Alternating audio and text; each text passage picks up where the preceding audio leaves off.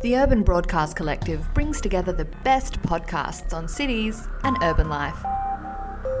Subscribe to us on SoundCloud and Apple Podcasts.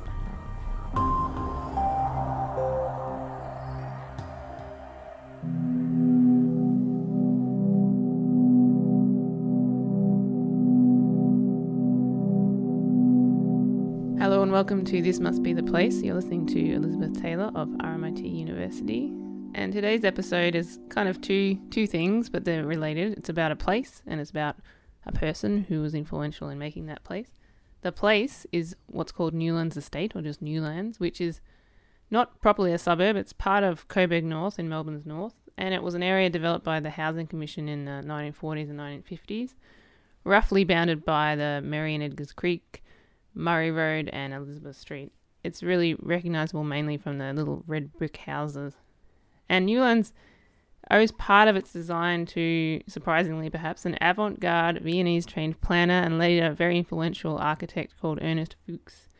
Newlands was one of Fuchs's first projects he undertook after emigrating to Melbourne, having fled the war in Austria. So later on, you'll be hearing me interviewing Kate Hall, who's someone living what David calls the Newland dream today. But first, we're going to hear from David interviewing architect Catherine Townsend, who's done a lot of research on Ernest Fuchs. Who is Fuchs? Who are we dealing with here? Okay, um, Ernst Fuchs was born in 1906 in um, the former um, Austro-Hungarian Empire in Pressburg. Moved to Vienna when he was two, and that city ended up being quite formative on him. He was an architect, town planner, author, artist, photographer, traveller. Was he all those things like from the beginning, or did he add new things to his palette as he went through? Nearly all of those interests were formed within the first year or two of university. Okay. And also, he was really, really interested in and participated in modern dance. Um, at university, he was equally interested in both architecture and dance. And he actually enrolled concurrently in his architecture degree with uh, modern dance training as well, with Gertrude Bodenwieser, who was, ran a Rudolf von Laban dance school in Vienna. Modern or free dance was really popular at the time, and for, for a long time he thought that was going to be his Really? that would be his path, and that architecture was something secondary. Then he went on holiday to Hellerau, which was a dance theatre, modern art community in Germany, but uh, designed by Heinrich Tessenow. And the architecture there convinced him that modern architecture was actually where it was at, and so he ditched the, the dance. What year are we talking about here? So Catherine? that I think he ditched dance in 1926. He began his architecture degree in 1924. He was always really interested not just in architecture but in wider avant-garde, um, the, the wider avant-garde life in, in Vienna. Even though he claimed at the time to throw himself back into architecture, he actually did it again and decided to enroll in a arts degree at the University of Vienna and studied psychology. He was um, who did he study with? Someone called um, Karl Bühler. He was who was yeah Karl Bühler, and who was actually the thesis advisor to Karl Popper Okay. and quite an influential psycho- gestalt psychologist. He studied with him for two years, but then felt that that faculty hadn't accepted uh, Freud and Jung enough and went back to his architecture degree. So was was Fuchs kind of? I mean, he sounds like a bit of a dilettante. Not no judgment im- Yeah, implied. but- indeed. But, is he is he from a wealthy family that, that could indulge him in this kind of thing? I'd probably call him a polymath rather than a dilettante, but I think dilettante is also a fair description. Yes, his family must have had a certain amount of wealth. The most I know is that his father was a merchant.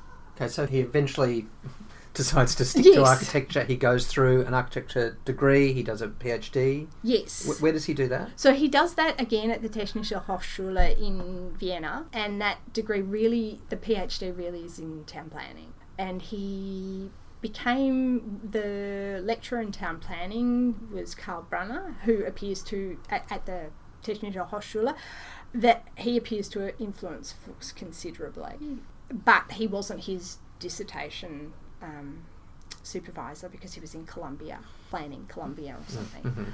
The PhD was on linear cities and uh, really was a good summary of I don't know avant-garde town planning at the time, mostly looking at the um, German town planners. The people he looked at most were Paul Wolff, or Mhm. Paul Wolff, Mm. um, Hans Ludwig Sierks, and Martin Mächler. But he also looked at Le Corbusier and his linear city here. He did work experience with Le Corbusier.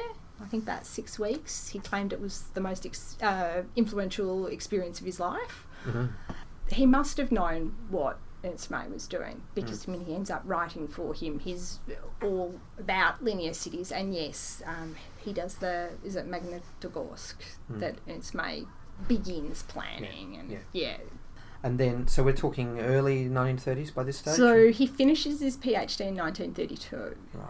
While he's doing his PhD, so in the last years of his architecture degree, he had to do a masterclass with one of the teachers, which basically meant that you were unpaid labour in their atelier. So Fuchs worked for his one of his professors, Siegfried Theiss, and attracted Theiss and Jaksch from 29 onwards, and he worked for him throughout his PhD as well.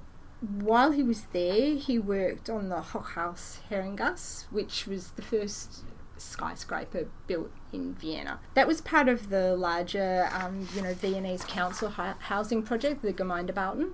And Fuchs had actually, even when he was in his early years of his undergraduate, every summer holidays, he would actually work on Gemeindebauten projects. So he had quite a lot of experience on, on that housing form. Was he doing this kind of thing? Was there an ideology involved? he certainly was a member of the Socialist Students Association, but more than that, I can't say. I know that his surviving friends will say he's a lefty, hmm. and certainly it would appear he was at the time.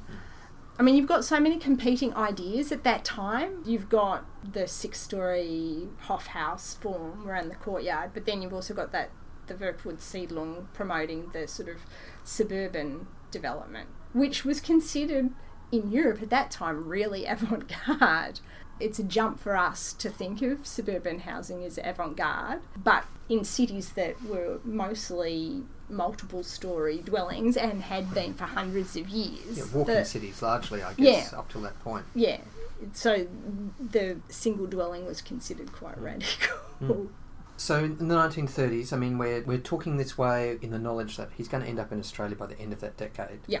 And it's, you know, so there's a few things that, that transpire, but obviously, in a manner of speaking, he doesn't leave Europe of his own free will. No. So he he finishes his PhD. He, in partnership with some people that he'd worked with in his professor's office, he forms his own firm, Atelier Bau und Wohnung, and they start winning competitions. And you know, it seems that his career was going really well, and then it all seems to vanish just as the Austrian Civil War happens at the beginning of 1934 mm-hmm.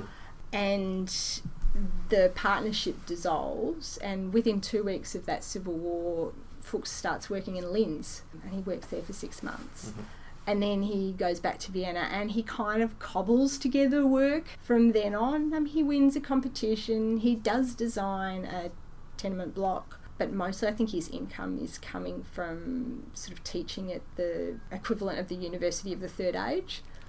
And and bits and I don't think he even gets published in that period. He seems poised to do some really exciting things, and then 34 and the Austro-fascist thing occurs, and his life starts going nowhere. He'd had tuberculosis and had met the woman who became his wife in a tuberculosis sanatorium in Venice, and they'd been corresponding. Her family had left uh, Europe in 1935 and she basically just kept sending him letters saying get out get out and finally after the anschluss when the nazis take over austria things start to get really really nasty for jews in vienna his letters start to get pretty dark in tone and finally he agrees that he'll try and get out and Yeah. starts writing all around the world to try and get to get a visa to leave. And finally, Australia says, "Yes, we'll take you."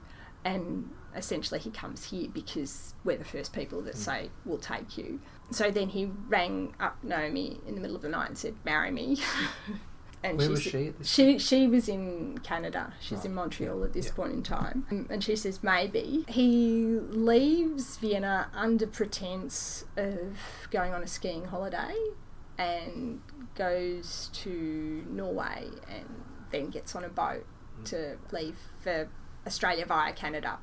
Anyway, he gets to Canada, convinces her to marry him, and I think they were married within three days of him getting there, and then they arrive in Australia. So he gets to Melbourne. He comes to Melbourne. Yeah, he Straight- chooses straight- Melbourne because he knew a couple of other architects who were going to Sydney, and he thought that it was wiser to go somewhere where there was less competition. Less competition. because he was the greatest. the This three of them were the greatest I- architects Yeah. ever, and they were going to take Australia by I, d- storm. I don't know. I don't know. I think that his career meant a lot to him. Hmm. I think that was his focus, and certainly in the first decade or two in Australia, his career is is everything, and he's putting everything into it. How quickly does he fall in with, with Frank Heath? Because this is this is the interesting. Well, it's all interesting, but this is what brings us eventually to him and possibly in brackets Heath preparing the plan for Newlands. Yeah, he gets a job with Frank Heath within six weeks of coming to Australia. I think he does some work temporarily drafting for some timber merchants, drawing up some kilns for drying timber or something like that.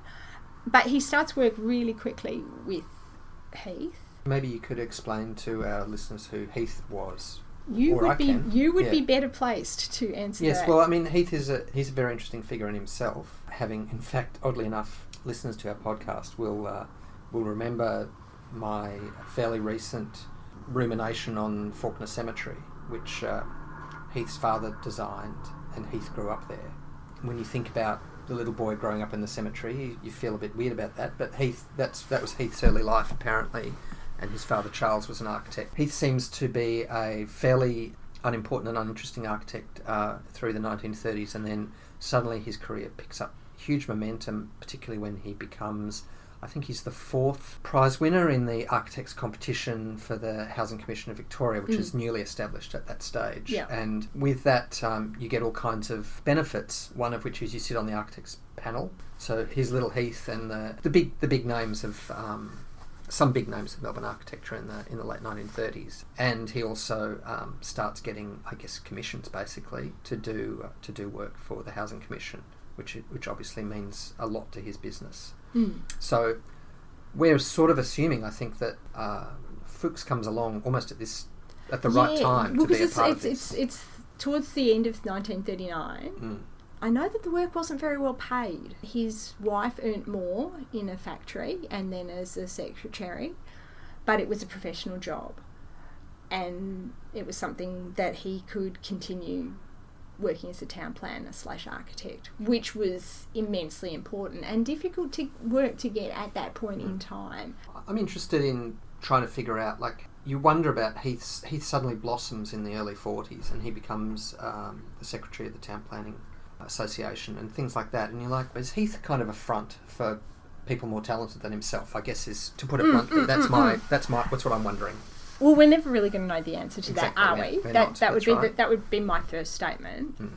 Certainly, Fuchs does consider himself to have put in significant work on those projects. His wife considered him to have done all of the projects, but the reminiscences of someone in their 90s about what happened 50 Mm. years ago, Mm. I, I take them with some, I, I give them in some areas a lot of weight and in others less weight. we should explain to the listeners that Mr and Mrs Fuchs are no longer with us Yes. Yeah. Having been born in 1906 and well you know, 1909. Well, Naomi, impossible. his wife, was 103 when she died. Hmm. But yes, she is dead now. I think what you can say is that during the time that Fuchs was employed by Heath, the schemes which he produced that Heath produces are considerably more sophisticated than those that occur prior to and post the employment of Totally Fuchs, which certainly speak to a strong involvement of And Fuchs. These schemes include not only uh, things for the Housing Commission like Newlands, which we'll get to in a second properly, but also plans for expansion of regional centres in Victoria Yes. for like sort of semi decentralisation schemes, which I, I take to be commissioned by particular local governments. So Swan Hill is the first one, and there's a Wangaratta one, and uh, there, I think there might have been Horsham or uh, yes, a few like that that they're really they're done to attract government money to, to fund expansion uh, and uh, population growth in those centres. But they're, they're kind of in a way they're and they're very they're very nice and they're very sensible and logical schemes in lots of ways. But they are also I think kind of showcasing potential uh, more than anything. Who knows? Mm, mm, anyway, mm. that that's one of the major things that the Heath. Um, organisation is doing at that stage in the 1940s, Mm. and Heath is saying, "Well, I'm the secretary of the Town Planning Association, and I have this I have this great guy working for me. He probably says something like, you know, he he talks with an accent, but he's all right. You know, I don't know. I don't know, or does he give him that, some kind of imprimatur of authentic modernism? I don't know. Yeah, it's, I guess these are the things we can't know. So tell us about Newlands because I think it's a it's a really delightful place. It's a really Mm. it's a really it's a lovely place to visit. It looks still looks great, I think, and it has all these features. Yeah. you can, Um, and certainly Fuchs was involved in that. His Mm. signature is all over the drawings that are prepared that are at the State Library of Victoria Mm. now. Newlands. It's it really is quite a beautiful subdivision, isn't it? And I think the thing that strikes me about it is how well the streets actually fit with the topography. And it's quite a lovely undulating area of land near the Merri Creek. And there's quite a lot of open space in the subdivision. And the way that it has been laid out that almost every block of land gets a view of either the creek or open parkland which is unusual for suburban subdivision at the time in Australia. he's got a mixture of housing types there. He's got some apartments and some uh, Semi-detached, some completely detached. some Yeah. detached, and there's they have the that quite innovative shop house. There's, and there's a shopping centre which has now been demolished. It's demolished some Yes. time ago now. But that was a so shopkeepers who would live above Uh, their yeah. or behind their shops. It's sort of yeah, above and behind. Mm, Yeah, because it was a two-story arrangement. I mean, essentially, it's replicating a 19th century form in a slightly modern way. But that in itself was unusual because I think there'd been uh, in most modern development contemporary developments, um, there'd been a split of home and work, and this was still keeping the two together. And this is what are we what are we talking? Early, like during the war? Is it being built in? Is it the Yeah, yeah, yeah. So the 40s? pre- the pre- plans are prepared, I think, from forty one to forty three, and it begins construction in forty three. It's not finished until the fifties, but it is a very large Mm. um, estate. and it's it's essentially um, industrial worker housing because a little to the north they start will open up the Kodak factory. Yeah, um, sometime later, probably not that much later, come to think of it. But um, there's there's quite a few uh, factories and, an industrial area to the north, and this is part of the housing commission creating these kinds of places, you know, where people can live close to their place of employment. And it's also, I think it's the third housing commission uh, estate in Melbourne, and it's possibly not quite the last, but it's one of the last where they're actually um, doing things like building uh, a really major sort of shopping centre, kind of major for the Mm, time, yeah. kind of shopping centre. And they, they provide some shops later on in some other subdivisions, but they they're really trying to retreat from the the um, the provision of anything other than housing. because Uh, this one has kindergartens and it, there's a senior citizen centre. And Is that part of the original? I'm not sure. And I, there's, I mean, there's a couple of other community Yeah, function yeah. buildings in there, Yeah. aren't there? Mm. Yeah. So in, in that sense, it's it's, it's got a whole um, swathe of things there that are really um, quite unusual and interesting for the time. And I think he does himself quite a quite a credit there. Is there? Do you get a sense of why uh, Fuchs stopped? A, why he stopped working for Heath, and why he kind of moved out of the planning field. It wasn't by choice that he moved out of the planning field. He really, really wanted to stay in planning because after doing his PhD, that that really was where he saw his Mm. talent. Mm. Um, I mean, because during his time at the Housing Commission, or, or sorry, I should say with Frank Heath, he wrote X Ray the City. Yes. and and he's also writing for Home Beautiful and it's sort of and, and Australian Quarterly. He's establishing himself as an author here Yeah. and mostly writing about town planning. Great. Uh, this sounds patronising, but great command of English. He's he he writes really well, I think, in English. His wife checked everything that he wrote, Mm. and she spoke, I think, about nine language, and she was fluent in all of them. So she was originally Russian. I think English is her sixth language. So she would check everything that um, he wrote. He always felt that he couldn't do justice to his thoughts in English, Oh, really? Okay. but I know that she did help a lot with that. Mm. How he got out of um, Yeah. So he'd been positioning himself, creating, you know, a name for himself as a, as a town planner in Australia, and he applied for so many jobs as town planners, and he was rejected by every single one. I think there comes a point, and I won't know exactly why he left, but I think he is sick of playing second fiddle. He wants to do something mm. more. He can't get a job as a town planner, which in part he saw as anti Semitism, but it may be a more complex, it might just be an anti European sentiment. It may just have been difficult to get town planning mm. jobs. Mm. So he actually starts his own architectural practice at a time when the Jewish community in Melbourne is burgeoning. Yeah. And he begins to design luxury homes and Jewish institutional buildings. And that becomes the focus of, of the rest of his career. Oh, I should also say that during the 40s he also lectured at RMIT. I think he his claim is that he was the first town planning lecturer in Australia, as in that he was solely appointed to lecture on town planning. I mean, there must have been town planning lectures when, given. when was he doing that? So he was he started from 1944 to 54. He worked at RMIT. Because he, he here at the University of Melbourne, he did some lectures in '49 with I think Heath was running a, a some kind of show, Yeah. Okay. yeah. and um, uh, Fuchs was part of that. Yeah. Mm. Um, and I mean, he, he also, I mean, he did public lecturing throughout his entire Mm. career, and he would lecture on his travels and show all of the marvelous travel slides Mm. that he had because he travelled widely. He and Naomi had been to I don't know over a hundred different countries, and they they travelled in the 60s and and yeah from the late 50s onwards when travel became possible and aff- not affordable but within their reach um, they travelled all through Africa South of South America.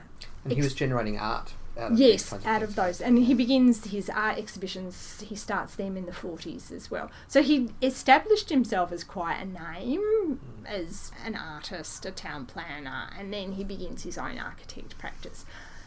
Uh, he, he know by then he knows a lot of the Jewish community in Melbourne and then he and he begins designing houses. I think he'd done a couple of private jobs, you know, while he was still working for Heath, but then he strikes out on his own. Mm.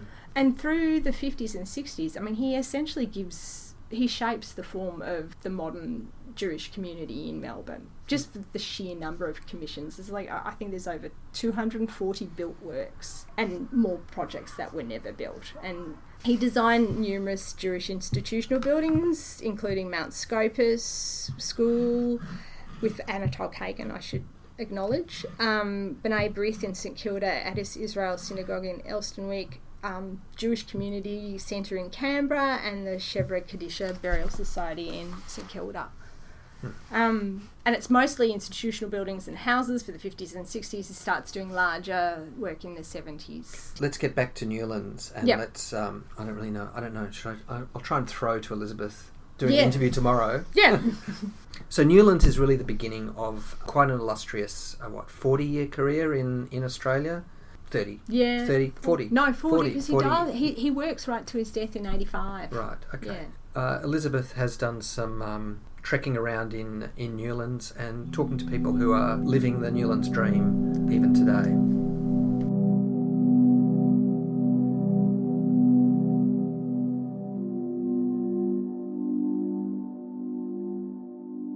So I'm sitting here today. It's a 30. What's the temperature today? 33. 33, and it feels a, that and then some afternoon in February down at the. Um, well, not actually inside the pool. We're next to the Coburg Olympic pool uh, on the side of the Merri Creek. You can probably hear some birds, a bit of crickets, and the occasional, oh, more than occasional, bonk of some. Here, someone's about to go off now.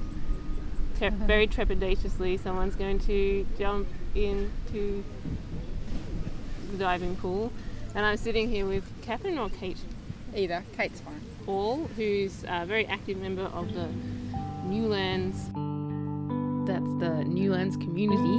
Newlands is also under a flight path, so I had to kind of cut that bit out. Kate's lived in Newlands for 10 years with her husband and her daughter, and soon after she moved in, she and some other locals found out that the local uh, Olympic pool was soon to close. And an early feature we noticed of this area was really good provision of parkland. It was through those parks everywhere that we met local mothers. And quite a few of us banded together to campaign to get the pool reopened. And that took two years. Kate is active in several local groups. There's the Friends of Coburg Olympic Pool Group, Save Coburg Olympic Pool, although it's sort of being saved, and also a Newlands blog. called Newlands Community News, and I admin the Facebook wing of that. And uh, a very active campaign was the campaign to get a high school for Coburg, which um, impacted strongly on this area. And what do you think is distinctive about Newlands area? Well, Newlands was designed, it was um, based on, you will know more than about this than me, that the Garden City concept. Is that what it's called? Garden City? And um, so it was always a planned um, community with, sh- with the shopping centre and the primary school and lots of parkland. And it ha- always had a strong community feel, cohesive community. And us newer residents who were moved in as first home buyers, um, uh, we have found that that community feel continues. Um, I should say they were the whole estate was built as housing commission for mainly aimed for returned servicemen. In uh, 1943 it was started. So we are a bit of a new wave, but there's a lot of connections between the past and the present, and that community feel um, that was evident in the past is still evident now.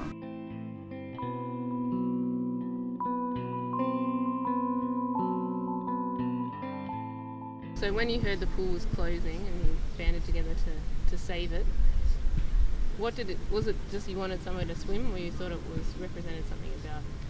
Uh, the pool has functioned as a community meeting space, very much a village square for the area. Because when you think about it, there's not many um, public spaces where people gather these days. They don't gather at the shopping centre that was planned for meeting. They don't They go gather. to at- Newlands Pizza. Newlands Pizza Plus? uh, not so much. Sometimes. the primary school, of course, has been a great cohesive um, element. Um, and funnily enough, the uh, shopping complex at the new um, Kodak, ex Kodak, which is now Coburg Hill, that actually is a place where you bump into people you know.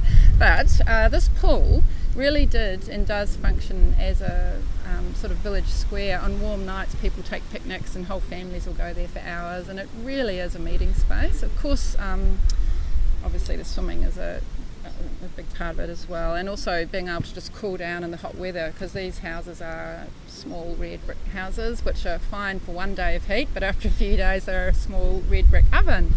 And most don't have air conditioning, and so it is a great place to come and cool down, sit under the trees, and meet friends. So we, yeah, we felt it was a very, very valuable resource that needed to be retained, and um, it was very easy to get a lot of community support. We connected with dear old Frank Cox, who um, turned the first, who was an ex-mayor for many years, and he had turned the first sod for it, and actually was responsible for a lot of the infrastructure around here. And um, he spoke at a event we held. We got about 700 people in the middle of winter, just to show how much support there was for the pool. And we did crazy things that I wouldn't do now, like having a pool party in the foyer of the council offices in the middle of winter with uh, retro swimming togs and blow up pools and, um, you know, going rah rah in the middle of the council meeting. but uh, it was seen to be a positive campaign and uh, we succeeded. And um, the good news is that the patronage has, is actually double what it was back then. Doubled, yeah. Yeah, and we've been party to promoting it and making sure people realise it's on the creek. And we held events called Ride to Pool Day many years in a row where local bands would play. And it was called Ride to Pool to emphasise the fact that it's on this bike path and you can ride here. And, that, we got over a thousand people to those days.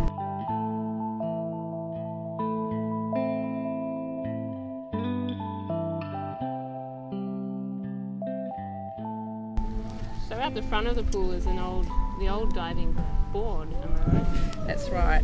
Out the front is a fantastic big decal, I think you call it, covering two huge windows, and it's an image from 1967 of a woman called Heather who grew up in this area around the corner from where I live. And she was an early big user of the pool and in the swimming club. She went on to be a swimming teacher. And the photo is taken by her father, and it's of her in a lovely bikini at the Newlands High School swimming carnival day. And you can see in the background there's um, just paddocks behind it. All these trees have been planted by the community and council since those days. And our group um, brokered getting that photo um, to be used by the pool, and it looks beautiful.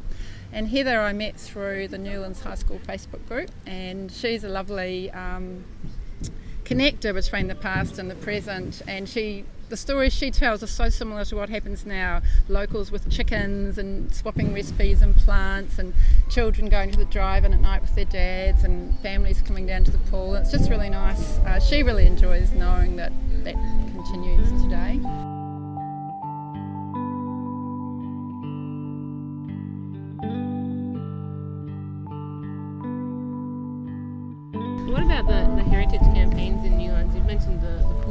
Has um, not not succeeded at being heritage listed.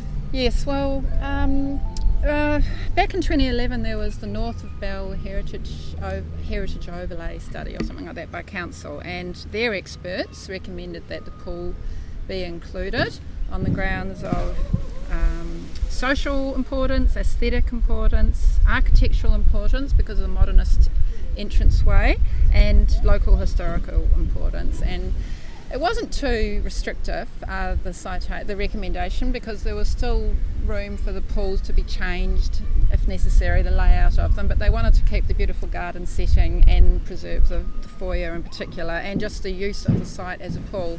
Unfortunately, um, in spite of all the experts saying it should be included and us backing it up with our work, um, came down to the personal taste of councillors who didn't appreciate modernist design. So it got voted out. And so we ended up getting it to a panel, which was two years later in 2013. The panel also recommended it be included, and recomm- uh, but council didn't. Then it gets a bit. It gets a bit hard to understand, but basically everyone involved found it all too hard. I then asked a kind of stupid question, but I'll leave it on for the tape. There's other parts of, of Newlands that, that are heritage. The school. Yeah, the, the primary school is, and in fact, the whole Newlands estate is heritage listed. Just I apart from a a now, I should know that. yeah, it's the whole estate is heritage listed as a you know rare, rare example of an early um, garden city planned community. What do you think of the uh, parks, the sort of in, the small internal parks in the estate? Is that something you notice? Oh yeah, they're wonderful. Quite a few houses look out on them as well, and, and yeah, they're great meeting grounds, and um, yeah, it's a very nice aspect of it. It's quite nice because it's undulating topography around here as well, which makes it interesting as well. It's it doesn't feel like boring suburbia by any stretch. We've got two creeks running through it as well, so do feel quite lucky. We were when we were first home buyers, it had a stigma that I was that went over my head because I'm not from Australia. Um, the stigma was associated apparently with the ex Housing Commission red brick, but I didn't didn't bother. You know, I just just didn't, I couldn't um, didn't bother me, and I couldn't work out why they were so affordable. Apparently, that was part of it. They are small. We live in a duplex, and we're attached to a house that's still Housing Commission. So there's still a mix, but not as much of a mix as when it was fully housing commission. And the other thing that's important about it is it was built with a mix. So there's um, two story, three, uh, two bedroom, three bedroom, duplex, single, and also walk up flats. And so there was always a mixture, which was quite good.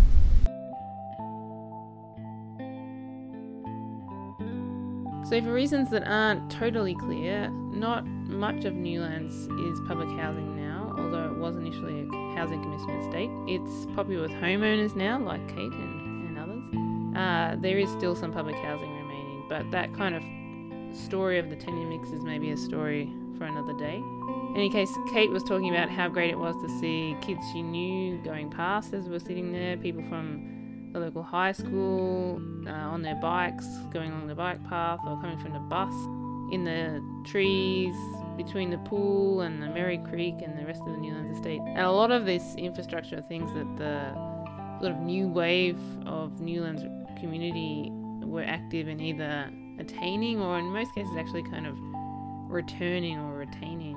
And when another kid went past on a bike, I asked, Do you know that person? Erin! Erin! It's my daughter. Erin!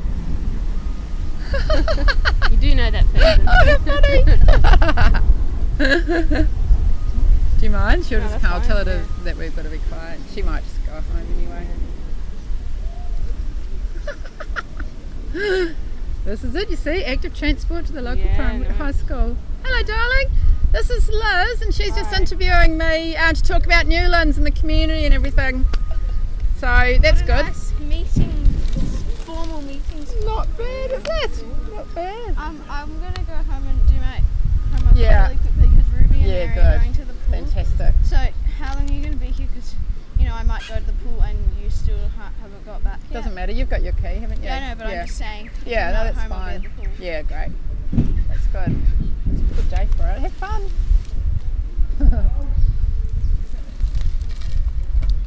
That's the beauty, you see. She's Yeah. 12, and we can they can go alone now because it's local. And oh my god, Is it all path along the way here? Yeah. Oh, that's awesome. Oh, it's just so good. The other day, the girls went off to the pool by themselves the day before high school started, and we just pinch ourselves, us mums, because if we didn't have the school and pool, she'd be doing a bus and a train minimum to high school, and God knows what we'd do on hot days in that little dog box place. So it's just Yeah, That actually sums it up.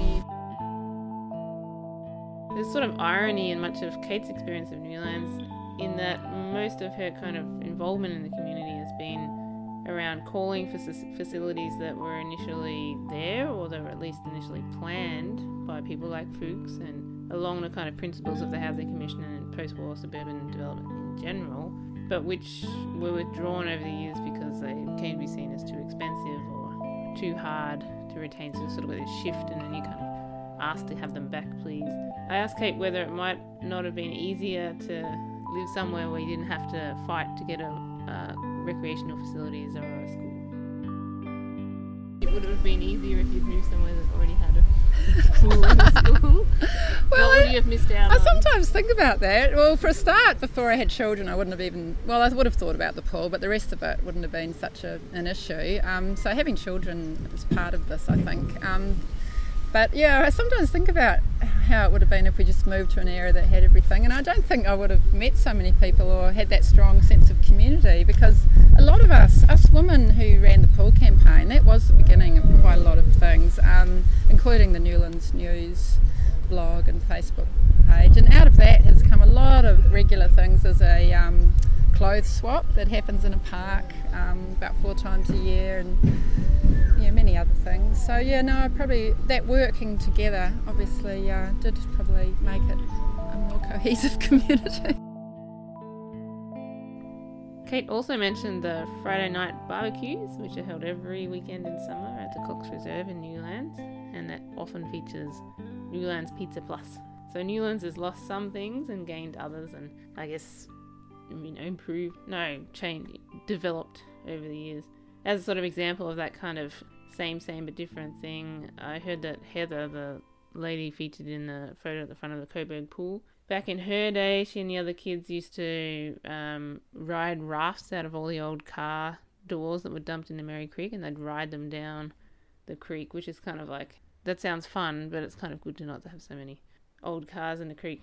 And back to we started the story with Newlands in terms of its initial design, and one of the people involved in in the development of the Newlands estate, along draw, drawing heavily on um, European planning and architectural ideas. So Newlands was the start of a long Australian career in mainly in architecture, but initially in town planning for Ernest Fooks.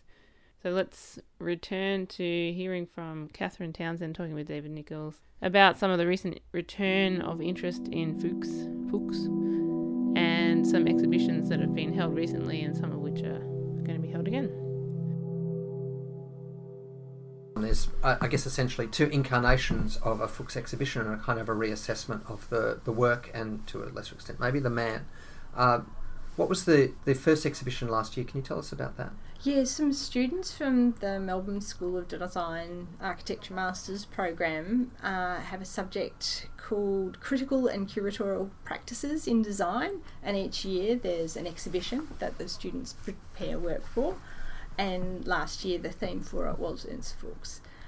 Um, the pieces that the students made were then exhibited in 32 Howard Road, which was the former Fooks residence in North Caulfield alongside a lot of reproductions of archival material. All of the archival material that Fooks and his wife had kept have been split between different institutions. There's archival material at the Jewish Holocaust Centre, at the University of Melbourne, at the State Library, and also at the RMIT Design uh, Archive. I'm not quite sure what the technical term for that one is. Um, and so critical pieces from each of those institutions' archive were reproduced and put into the house. And it's quite a lovely experience to be in the house that he designed, looking at the archival material, because I think it, it gives it gives the archival material quite a lovely context. So that this was last that was last year, Yes. and that was that was quite a success. And we have something else coming up uh, in March. In March, yeah. The National Gallery of Victoria is running a design week, and the Fooks exhibition will be held again as part of that design week, which is between the 16th and 26th of March. I'm not sure of the exact dates that the Fooks exhibition will be open. And there may be like a larger open, a Fooks open home program run as part of that as well.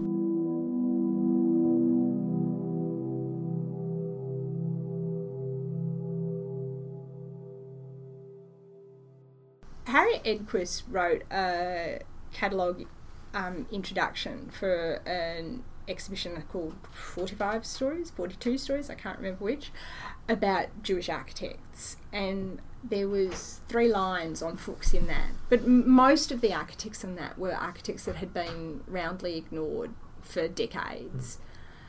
And I was the first person to write anything beyond three sentences on Fooks, pretty much since he since he died. Um, so obviously, yes, there's somewhat more interest in him now, but I think there's somewhat more interest in that cohort of European architects that came here um, from the 30s through the 40s, 50s, 60s, um, because they were written out of the mainstream modern architectural history. The clients were a particular cohort, not the mainstream in a manner of speaking. I think the, the, the fairest way to comment is to say that until recently, the documentation of modern architecture in Australia was scant hmm. and much was left out. And only the most notable, most noticeable works and architects got written about. Hmm. And the Jewish Europeans were not the most noticeable or notice, notable at the time. And their work kind of was hidden in plain view, if you know what I mean. No, just one thing that just occurred to me then, which I, particularly since I guess we have listeners all around the world, is there something unique about the uh, European, let's say Jewish European architects who came to Australia in mid-century? Is there something unique about that about their work, or is it? Can you just see it completely in a global context and say, yeah, that's an example? It happens to be in Melbourne or Australia, but it's it's an example of, of a style and a time. I think that it does happen all over the world, and I think the most notable and interesting point in that is that they continue to be influenced and interested in each other's work. And so, a Viennese architect that's living anywhere in the world is much more likely to be looking at what that those other diaspora Viennese architects are doing and following their cues rather than the local cues, the, the local situation. I mean, obviously they make some concessions to, to climate, etc. But Fooks and nearly all of the other um, architects, their interest is yeah, primarily in what the other Viennese architects are doing.